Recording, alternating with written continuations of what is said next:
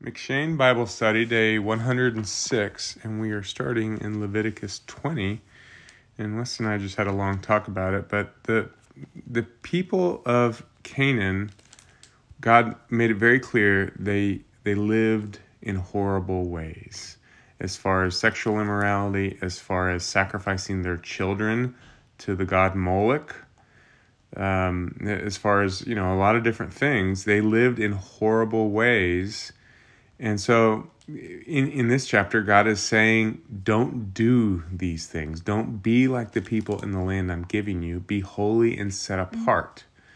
And so that, that basically encapsulates what this is. Unfortunately, the people of Israel, I, I don't think, as far as I, I'm aware, I don't think they were quite as bad in some of their activities as the Canaanites had been. Mm-hmm. But in other ways, they did.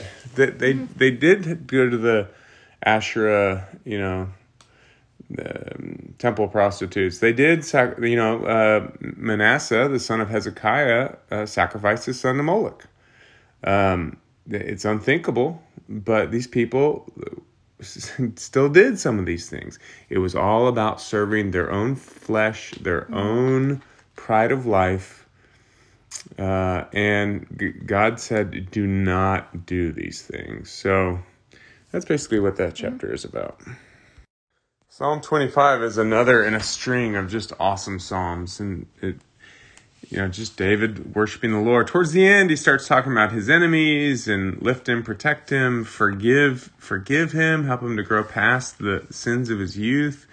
Um, and then, you know, blessings to Israel, save all of Israel. So it, it doesn't end on a personal note, but the beginning is just a wonderful expression of both worship, fear of the Lord, trusting in the Lord, seeking the Lord, like we talked about yesterday.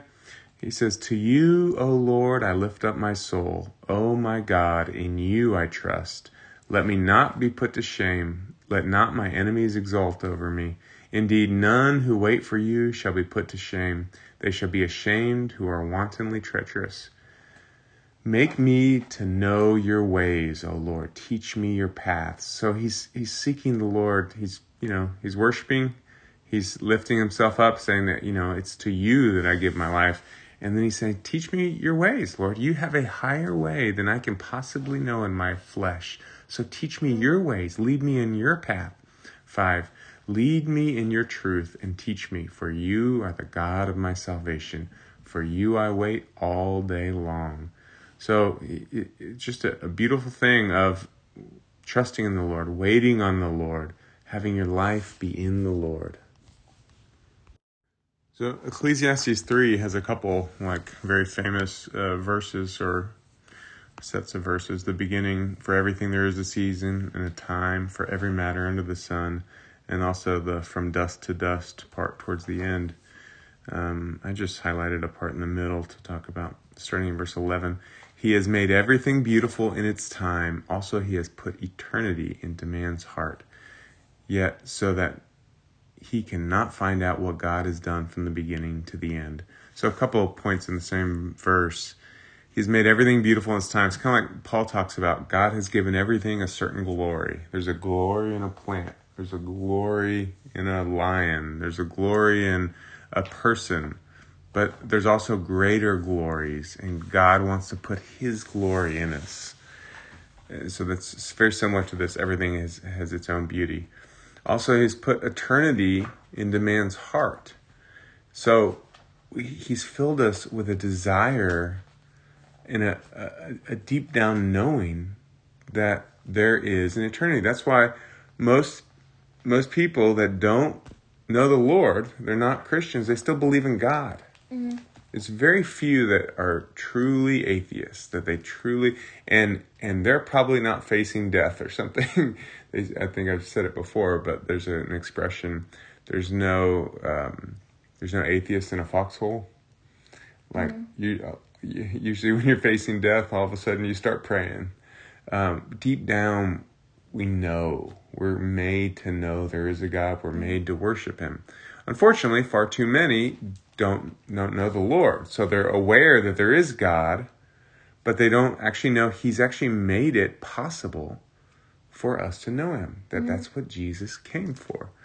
And so, um, and then he goes on kind of the same thing we were talking about in the last chapter. I perceive that there's nothing better for them than to be joyful and to do good as long as they live.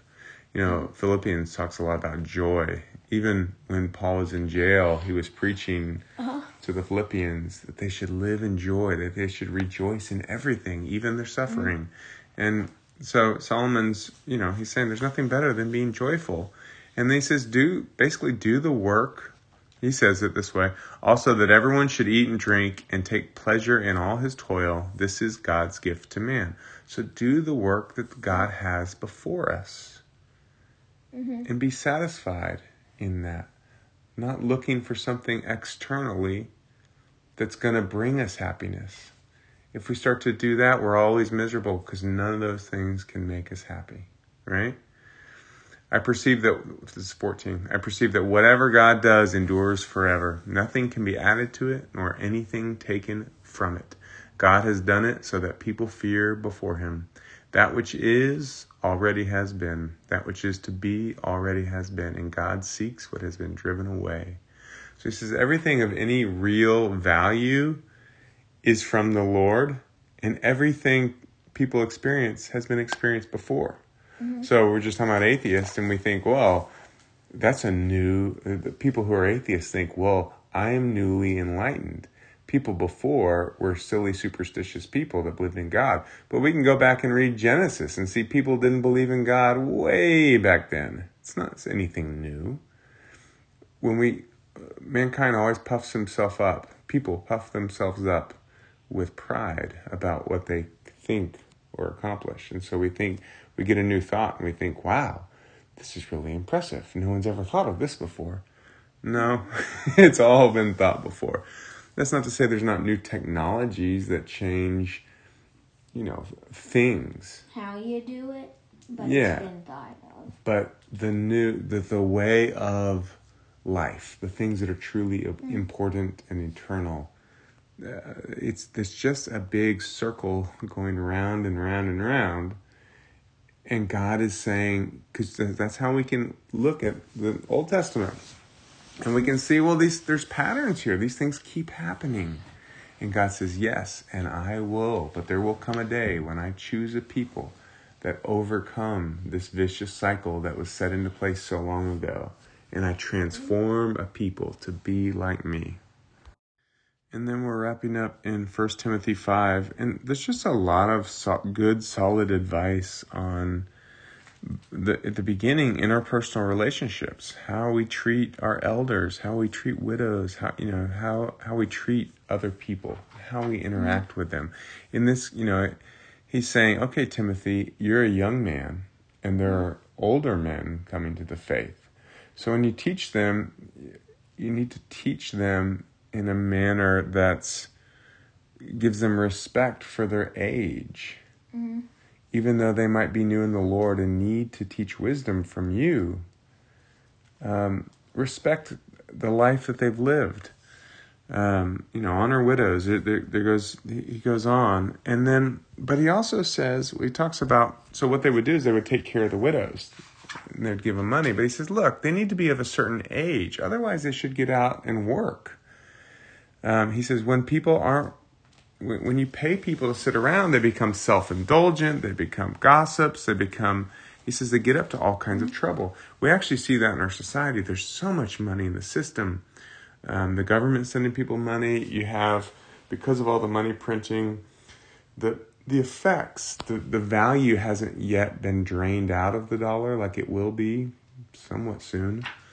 Um, so, you, so you have people that have way too much money, and I, am not against ha- having a lot of money, but they they can freely give it away because um, they have just have a ton, and so they they they don't know the Lord, and so they get up to crazy philosophies, mm-hmm. and they start paying money to sit around and cause havoc, and so Paul right here is very clearly talking about don't do this; it's bad for people. Uh, but unfortunately, we you know we've kind of left the wisdom of the scriptures, and uh, he goes on to to talk about, um, you know, that those who are pouring their life into you, the elders. Two, he says, You shall not muzzle an ox when it treads out the grain.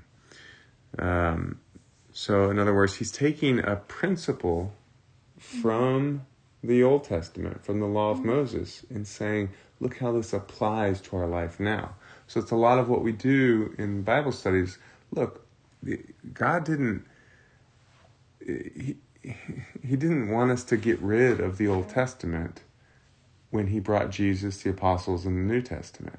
He was trying to bring life and light mm-hmm. to what he had given us previously, right? So we see Paul doing that here. And then Paul gives Timothy personal advice. And uh, so, anyways, I'll wrap that up there. The Lord bless you. You want to say goodbye? Goodbye.